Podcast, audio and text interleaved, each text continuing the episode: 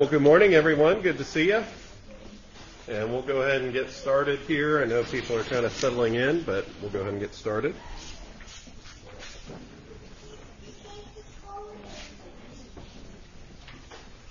And handouts are coming around, so.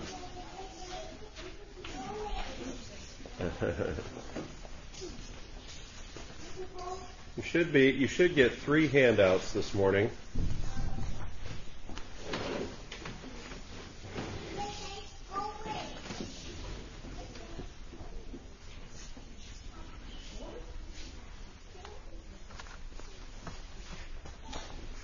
Well, let me open this up in a word of prayer. Our gracious God and Heavenly Father, we thank you for this wonderful morning. Uh, this cold weather that we've had here, Lord, you've sustained us through it, and we're thankful for that. We do pray that you would uh, be with us and bless us now as we open your word, consider wonderful truths about you and the Godhead. Um, we, we thank you for this opportunity to do so. We pray this in Christ's name. Amen. All right. Um, so let's take out the first handout for our review. And so far we are up to, we're going to be looking at question uh, 10 primarily today, and also maybe getting into question 11. Uh, but we are going to do some wrap up on question number 9, as I mentioned last week. We're going to be looking at some of the heresies against the biblical teaching of the Trinity as we uh, start out after our review. Okay.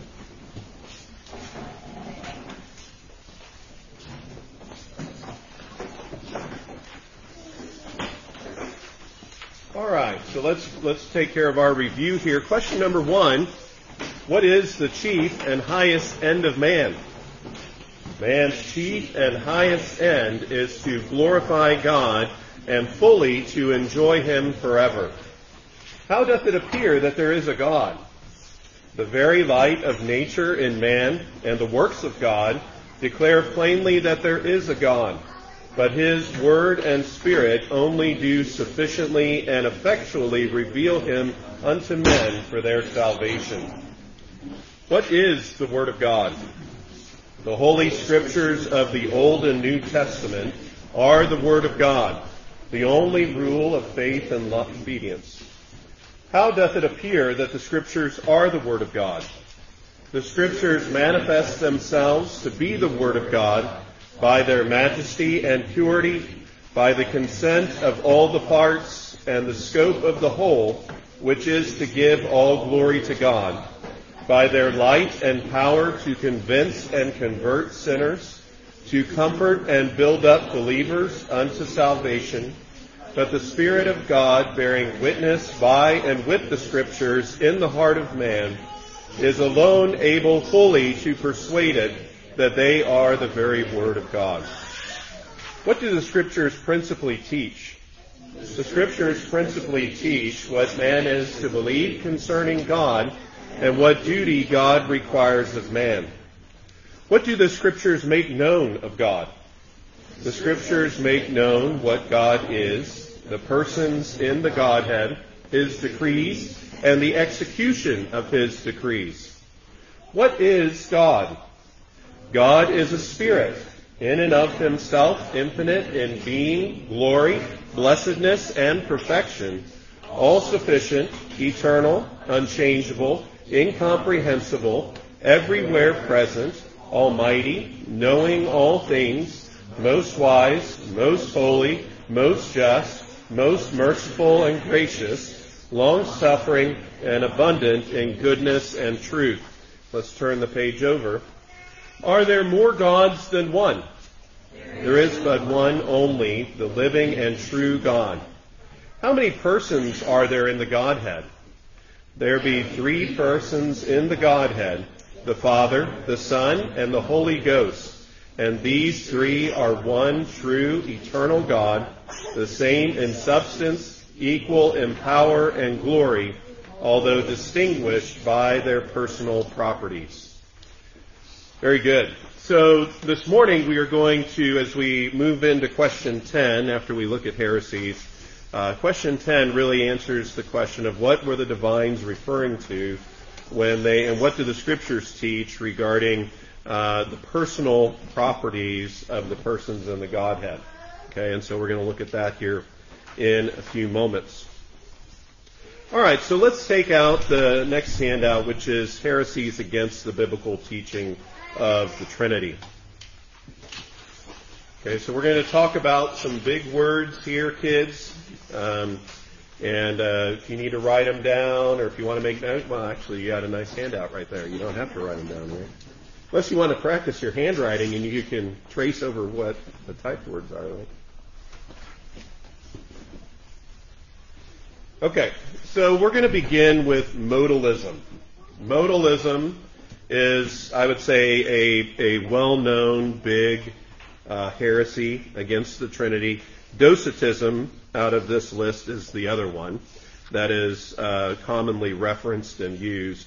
The others, not as much. And so I thought it would be good to uh, open our awareness and expand our, our understanding of these things. We're going to see as we go through each of these that the big kind of overarching theme, uh, or one of them, in the uh, in these heresies is referring to and attacking Christ, right? And so uh, we see that to be very common. Um, in modalism, and I see put here in parentheses for example, Sabellianism, uh, Noetianism, and Patripassianism. Okay?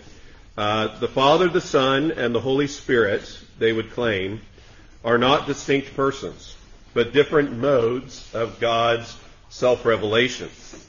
They regard God as the Father in creation, the Son in redemption, and the Spirit in sanctification. In other words, God exists as Father, Son, and Spirit in different eras, but never as triune. Okay, and that's a that's a huge error. Now, in in the details here, and we'll look at some of the examples that kind of fall into and under the umbrella of modalism. Let's look at first Sabellianism. Okay, in Sabellianism, we see more in the Eastern Church. Sabellius was a third century priest and a theologian, and he was influenced by Noetus. Now, Noetus, as we see the Noetianism, that's the next uh, version or branch. We're going to look at Noetus here briefly in a moment. But Sabellius was excommunicated by the Council of Alexandria, okay,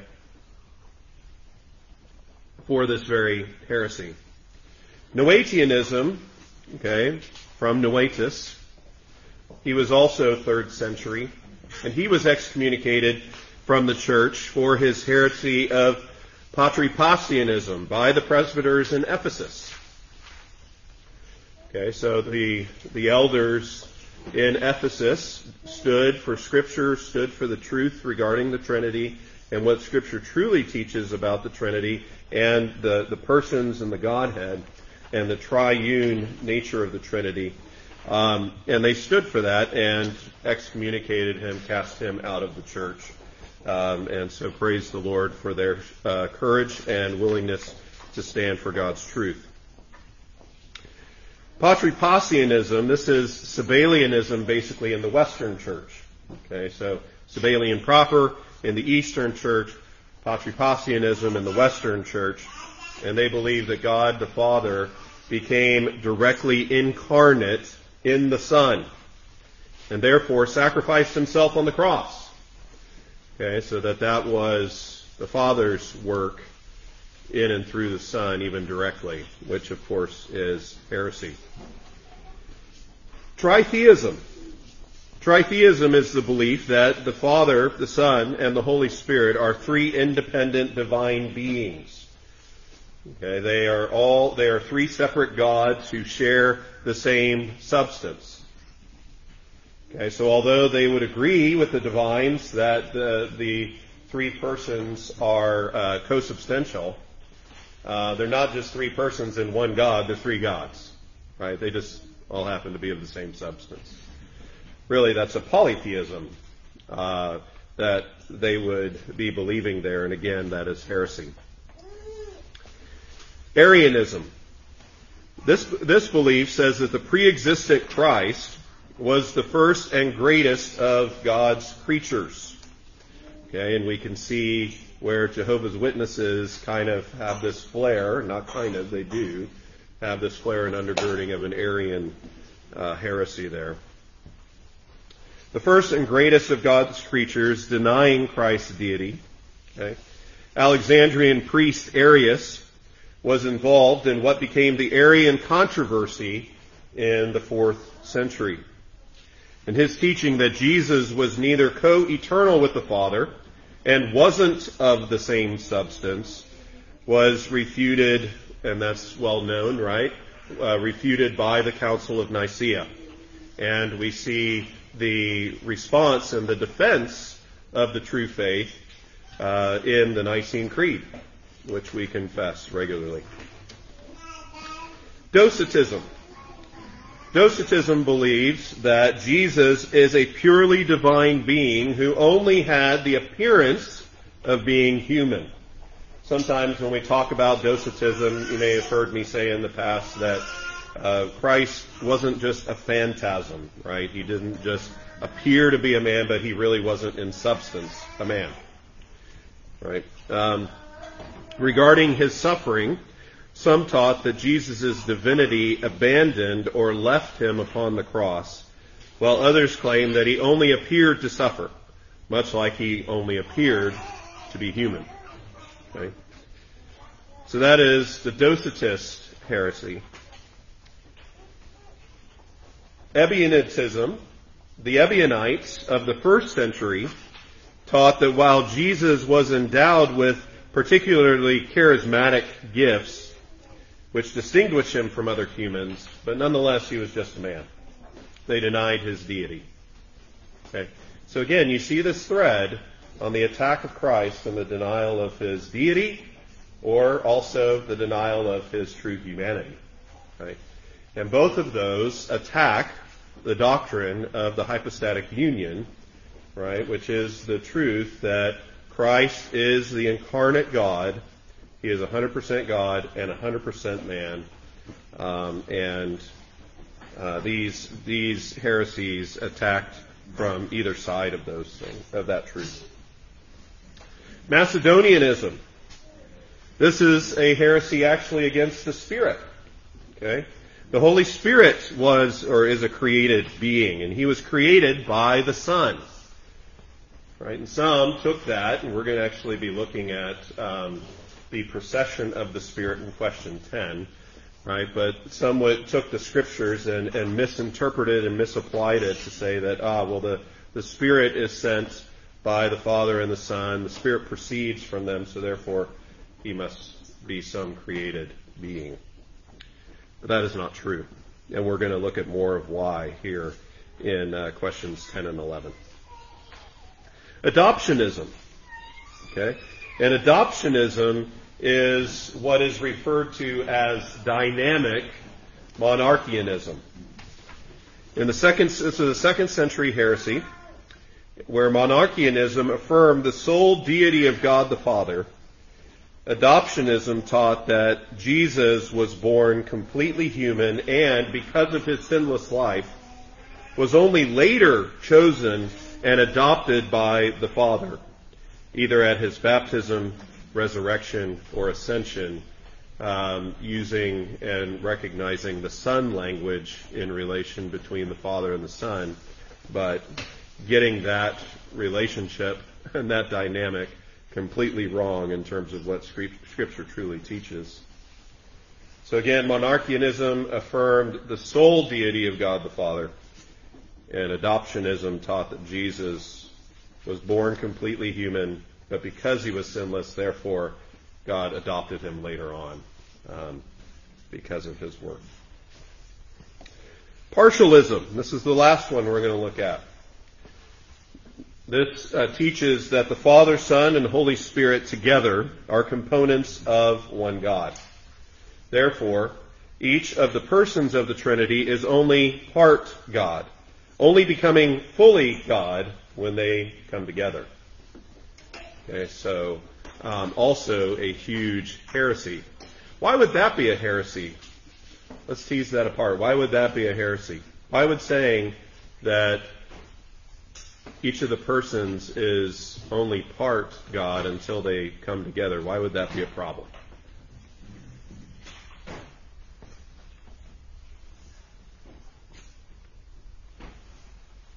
Resisting temptation to answer.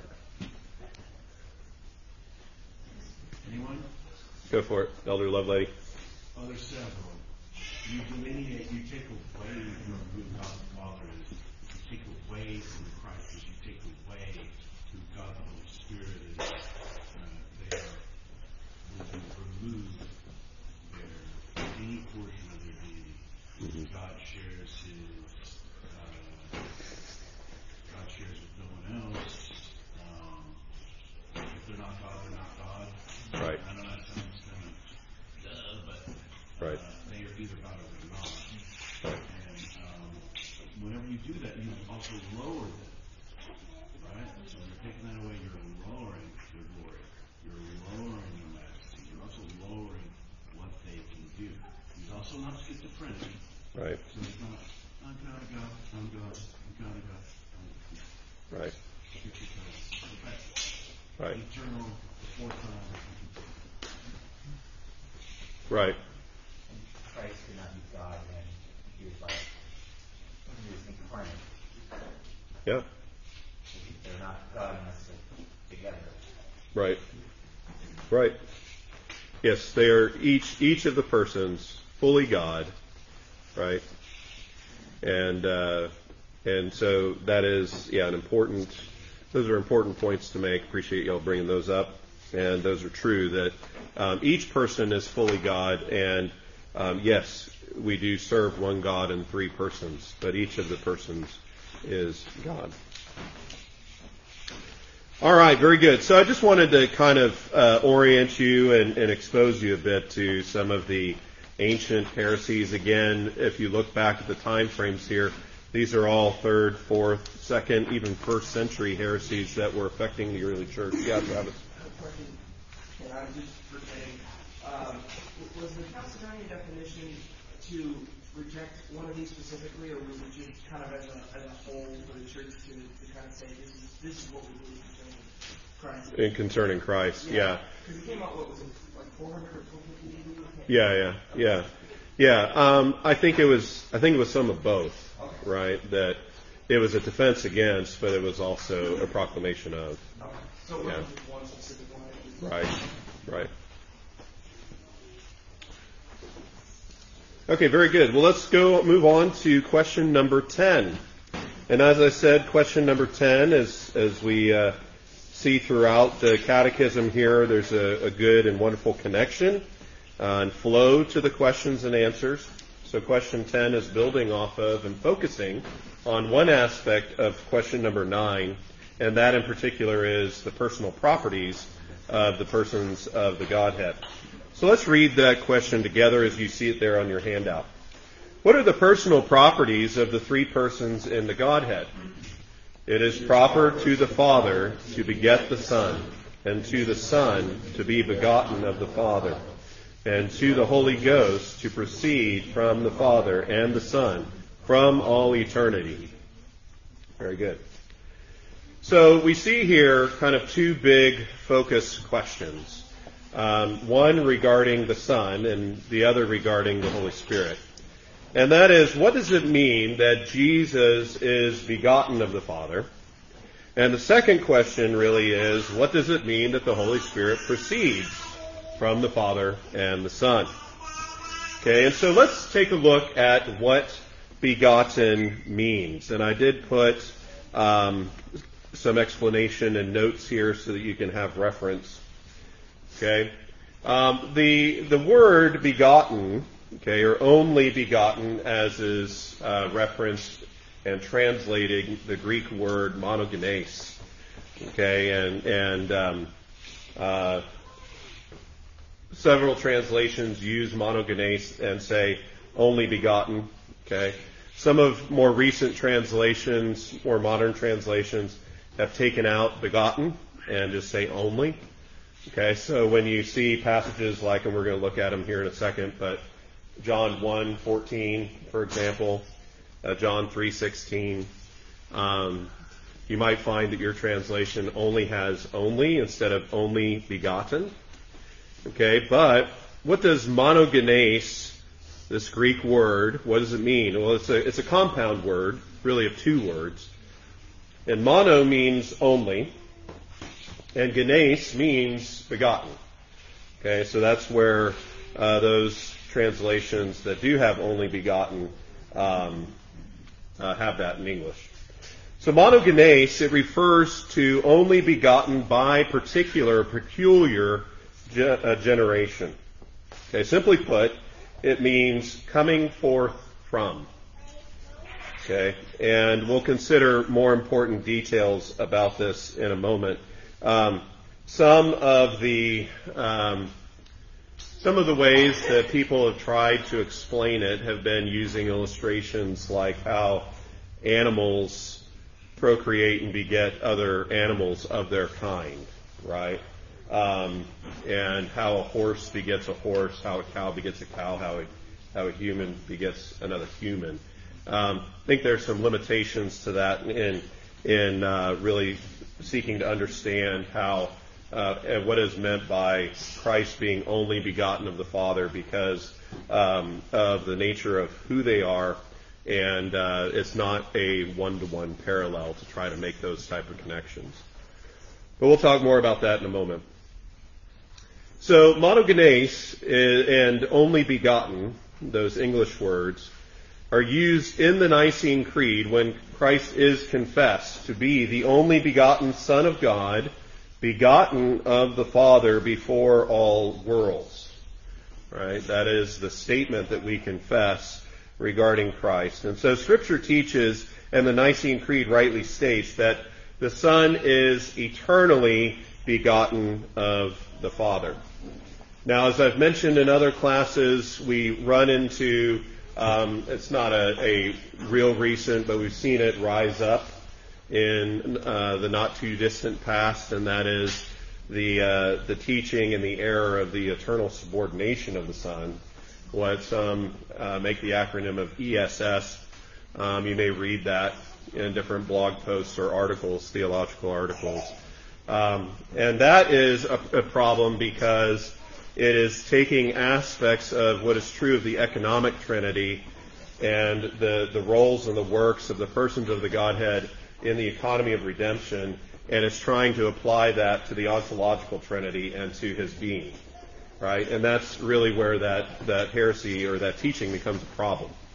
Um, but when we're talking about him being eternally begotten of the Father, or the, the, the idea of eternal generation, um, that is different. That's a, that's a biblical truth that we're going to look at here specifically. But before we dive into more of the theological aspects, I do want to look at um, some scripture references here. And let's first look at Hebrews chapter 1. If somebody could grab that. Hebrews chapter 1, verses 5 through 8. I got it. You got it? Go for it. But to which of the angels did God ever say, You are my son, today I have begotten you? Or again, I will be to him a father, and he shall, he shall be to me a son. And again, when he brings the firstborn into the world, he says, Let all God's angels worship him. Of the angels, he says, He makes his angels wings and his ministers a flame of fire. But the Son, but of the Son, he says, Your throne, O God, is forever and ever. The scepter of uprightness is the scepter of your kingdom. Okay. So besides this passage being a wonderful passage and really showing forth and putting forth the deity of Christ, right? Um, in that the Son is truly God. He is worshipped, right? The angels worship him. Um, your throne, O God, right, is forever and ever. A scepter of righteousness is a scepter of your kingdom. So, wonderful passage. Uh, you know, make a make a note, make a reference if you ever want to uh, bring that up in conversation or, or study that in the future. Have that in your mind. But here we do see in uh, this passage as well, where uh, it's referring to God uh, the Father declaring to the Son, right? Especially if you look in verse 5, you are my son, today I have begotten you. He never said anything like that to the angels. That was only a statement made to his son because um, that is true uh, regarding the Father and the Son. And so we, we see this action of the Father and the Son, right? And so this is where uh, we see the divines then saying, yes, it is right to, to say, Scripture teaches, it's, it is proper to the Father to beget the Son, right? Today I've begotten you, um, is the language there used in verse 5. So let's look in John, and we'll look both in the Gospel of John in two of the verses uh, next, and First John in his first epistle. So John chapter 1. And if somebody could grab 14 through 18 and then John 3:16. Somebody can recite that from memory, I would hope. And if somebody else could grab 1 John 4:9. 1 John 4:9. Who has John 1, 14 through 18? I got it. Go for it. And the Word became flesh and dwelt among us, and we beheld his glory, the glory as of the only begotten of the Father, full of grace and truth. John bore witness of him and cried out, saying, This was he of whom I said, He who comes after me is preferred before me, for he was before me. And of his fullness we have all received, and grace for grace. For the law was given through Moses, but grace and truth came through Jesus Christ. No one has seen God at any time. No one has seen God at any time. The only begotten Son, who is in the bosom of the Father, he has declared him. Okay, very good. Very good.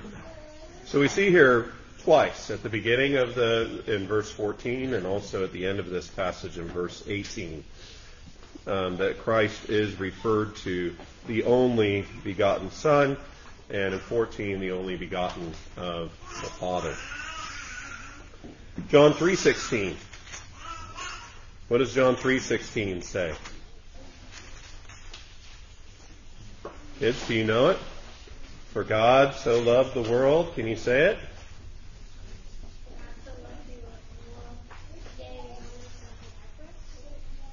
That, yeah, that's the right one. Let's say it together. For God so loved the world that he gave his only begotten Son, that whoever believes in him should not perish, but have everlasting life. Very good, Kim. Yeah, so again, we see testimony that Christ is the only begotten Son of God. 1 John chapter 4.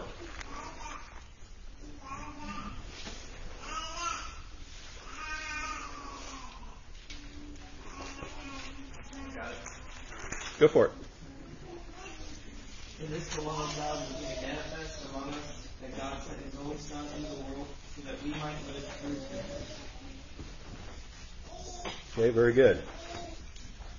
Yeah, so we see um, we see the same language here, um, and like I said, there are translation differences in, in either having begotten or not. Um, but we see that again, Christ is referred to and declared as His only begotten Son here, who God the Father sent into the world that we might live through Him. Very good. That agrees, of course, with what we just uh, said from John 3:16, doesn't it? All right, so it is true that the Father begets the Son. It is true that the Son is the only begotten of the Father. But thirdly, the Holy Ghost proceeds from the Father and the Son from all eternity. Okay? And one of the things that we need to recognize uh, before we dive into that passage or those two passages, you can turn to John 15, 26, somebody else to Galatians 4, 6. But while you're turning there, one of the things that I do want to point out is as why why do the divines call these personal properties? Right? Well, as we've just been studying the previous questions about the attributes of God, all of those attributes are true of all three of the persons. Right? All of those attributes are true of all three of the persons. It's not that the Father had some of those attributes and the Son didn't, or the Spirit didn't. No, they all have all of those divine attributes. Okay? Communicable and incommu- the communicable and the incommunicable. And so, when we're talking about personal properties, it's personal because we see this, uh, the, these differences between the Father begetting, the Son being begotten, and the Spirit proceeding. Right? Those are unique to each three of those persons, respectively. Right? Okay, so the Spirit proceeds from the Father and the Son. Now, I, I listed two passages here. There are many others that we could uh, we could pull and, and, identify and look at and study in regards to um, the Spirit being uh, proceeding from the Father and the Son. But these two we'll look at here this morning. Who has John 15:26? Go ahead and read it. So when the Helper comes, whom I will send to you from the Father, the Spirit of truth, who proceeds from the Father, he will bear witness about me. Very good. So, what does it mean that the Spirit proceeds here? We can see this even in that language that was just read in this passage. Simply put, it means sent. Right? It means sent. The Holy Spirit was sent by the Father and the Son. We do see that the um, the Spirit is also referred to um, in some passages as the Spirit of Christ, right? Christ's Spirit, right? And so there is that aspect and the connection there that you see in that Christ said, what would the Spirit do when the Helper comes, right? What would he do? He would testify of Christ. In other passages, he would teach them uh, of, about him and his ways, right? So um, we, we see this connection and the Spirit pointing people to Jesus, right? That is that is one of his uh, duties and works, is that he points people to Christ. He testifies of Christ. All right, let's look at uh, let's read uh, Galatians four six. Yes. And because you are sons, God has sent forth the Spirit of His Son into your hearts, crying out, Abba, Father. Therefore you are no longer slaves of sin, and if the Son is an heir of God too. Very good. So again, we see the same language. He was sent, and what did in, in that connection that I just spoke of, right? He is the Spirit of His Son, right? So the Holy Spirit is a distinct person in the Godhead, but we see that He proceeds from the Father and the Son. He is sent by the Father and the Son, and we also then thirdly see um, a connection between Him and Christ in what He testifies of and bear, bears witness of. Very good. Any questions about any of this so far? Or any of these passages that we've looked at? Okay. So we can see these personal properties, right, uh, uh, pertaining to each of the three persons. But how long have they existed? How long has this been true? Was there an origination point? right? And the the divines and the catechism scripture teaches no it's from all eternity. Let's look at John 17:5. If you see John uh, speaks in even declaring the words of Christ, right? Um, but John uh, teaches us much about these truths. John 17:5. There we read, "And now, O Father." glorify me together with yourself with the glory which I had with you before the world was. Right? In other words, saying, before all eternity. Right? Um, in the incarnation of Christ, um, we see what? That when Christ condescended to us, when Christ took on flesh, he set aside his glory right? The glory that he's had from all eternity in order to uh, become man. And so here we see him praying to the Father saying, glorify me together with yourself with the glory that I had with you before the world was. So it exists from all eternity. Same chapter, verse 24. When Christ prays for all believers in his high priestly prayer here, right? Father, I desire, and this is a continuation of it. The other was too. Father, I desire that they also whom you gave me may be with me where I am, that they may behold my glory, which you have given me, for you loved me before the foundation of the world. Okay, so, so we, we see even the love of the Father that he had for the Son, um, being from all eternity, right? But we see also the connection in that uh, being connected with his personal properties here. So wonderful truths about our triune God, wonderful truths about Christ, um, and even as uh, question nine and the, the proof text that we studied last week really show forth uh, the wonderful biblical truth of the Trinity, of the persons in the Godhead, um, and uh, of of their deity, um, and where the heresies are just stark contrasts that are just silly and foolish. Um, they're wicked because they go against all that Scripture does reveal to us. We see even here in question 10 in the study of these personal properties, uh, wonderful truths um, that even go on to further expand our wonder and awe uh, at the Godhead and the persons of the Godhead. All right, well, let's turn the page there on your handout. And uh, actually, before we, we get into that, I do want to uh, read something here and share this with you. And this is regarding eternal generation. Okay. Um, and this is taken from, these are a few paragraphs taken from a table talk devotion entitled, What is Eternal Generation? Okay. And this is what those paragraphs say. This is written by Matt Barrett.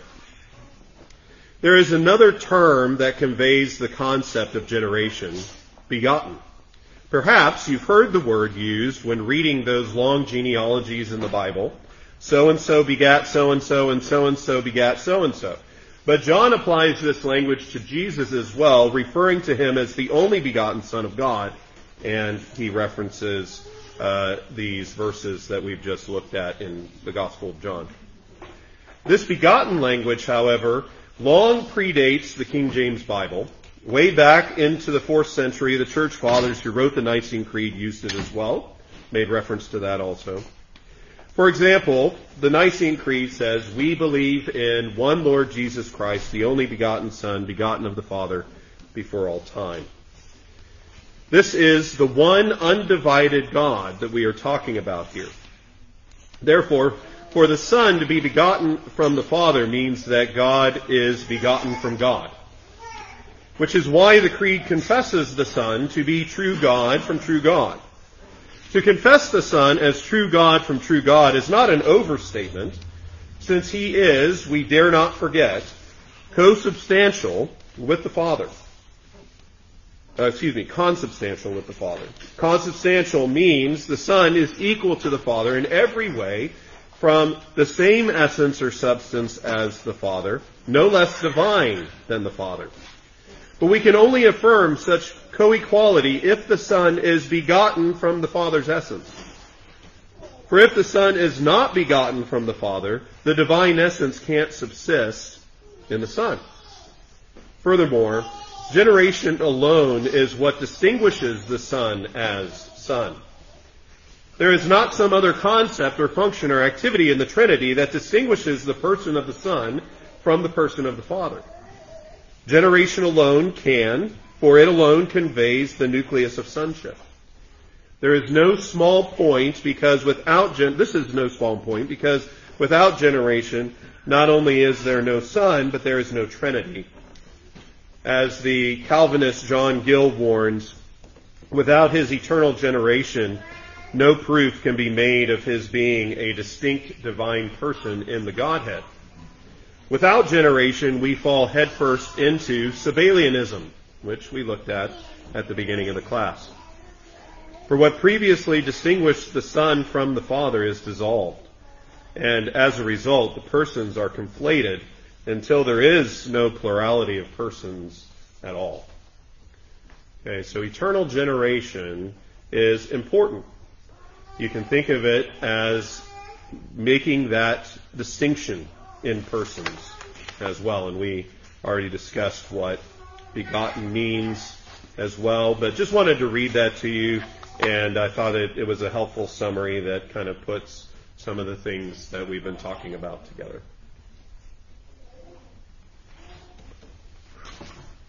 All right, so let's look at question 11.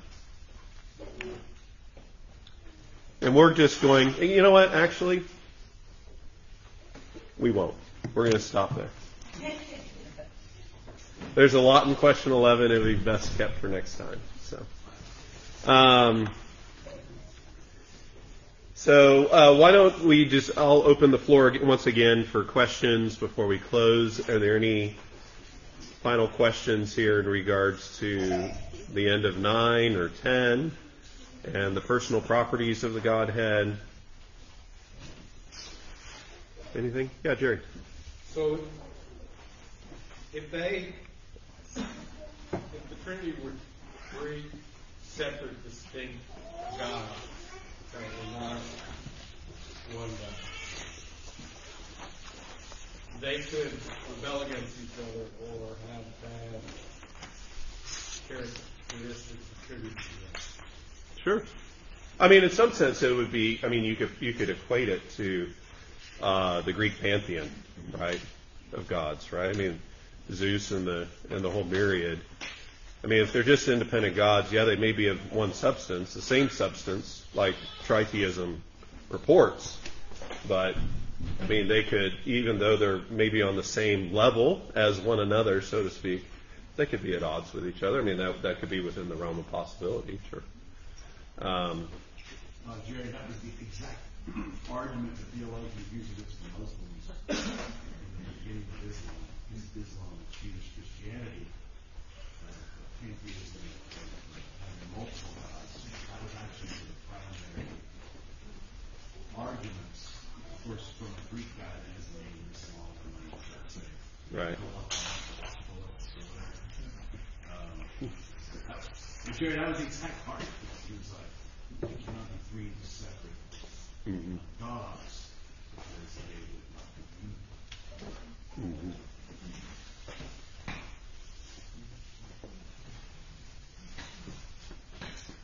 Yep. When thinking about uh, ESS, um, I struggle a lot trying to navigate through. Okay, Trinitarian heresy is really serious, right?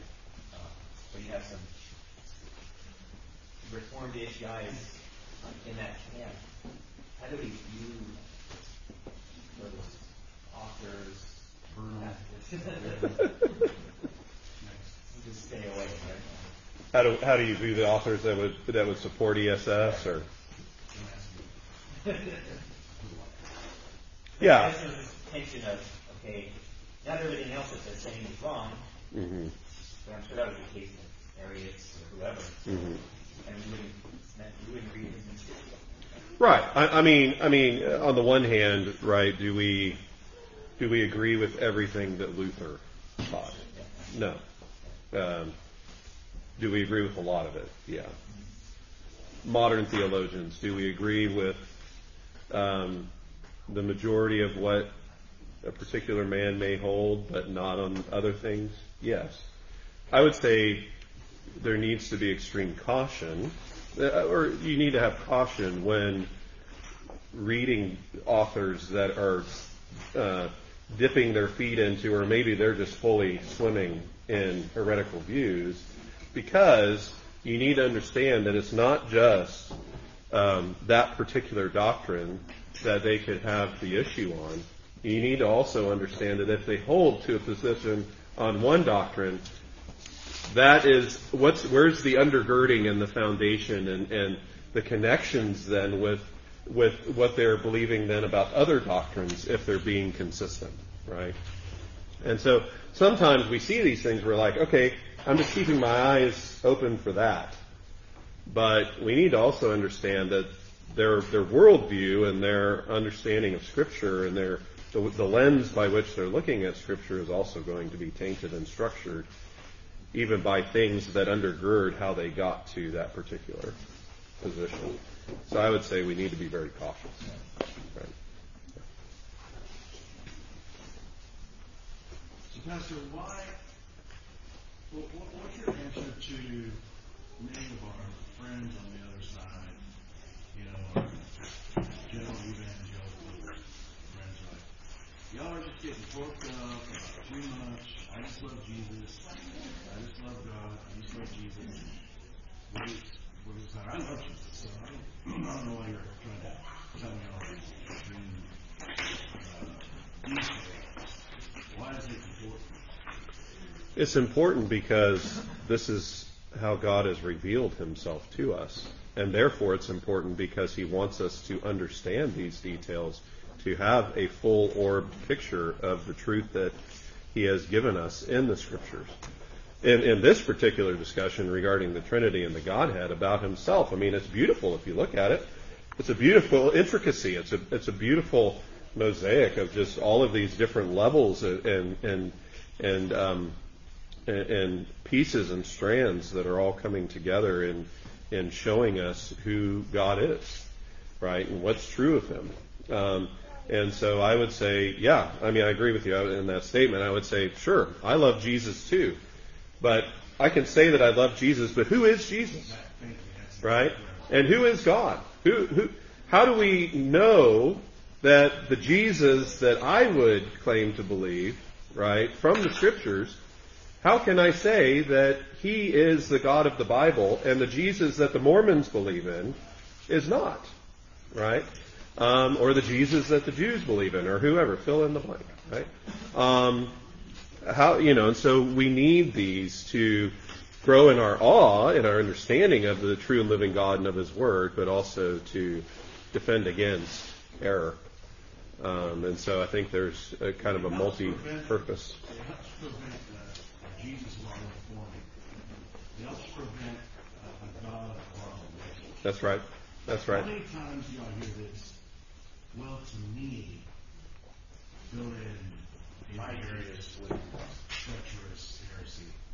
God is. I feel like the Holy Spirit is doing heretical, disturbing statements. Right. Right. I mean, some, uh, you've seen some uh, false teachers say, oh, I believe Jesus is like the genie in Aladdin. I Right. I mean, not Jesus, but, but sorry, the Holy Spirit. The Holy Spirit is like genie in Aladdin, right? Well, did you, say- you didn't say pastor? No. I said false teacher.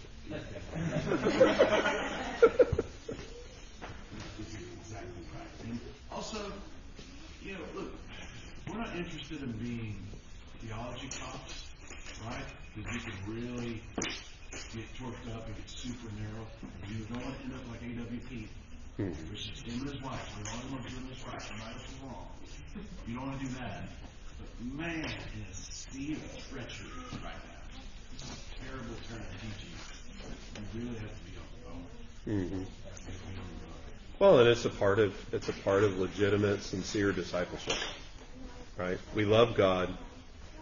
He calls us to follow His commands. He calls us to live according to His word. He calls us to grow in the knowledge of Him. And this is where He's revealed Himself to us. And so we need to be feeding and eating and thinking and standing and understanding and growing in the knowledge of Him. It's a beautiful thing. All right, well, let's go ahead and close in prayer and we'll have some fellowship. Our gracious God and Heavenly Father, Lord, we thank you for these truths of your word regarding you, regarding your personal properties. We, we thank you, O God, for revealing yourself to us, showing us all of these marvelous details. Uh, we pray, Lord, that we would be good students and faithful students of your word, and that we would praise you and glorify you as you open our eyes to understand these very things and much more. Pray this in Christ's name. Amen.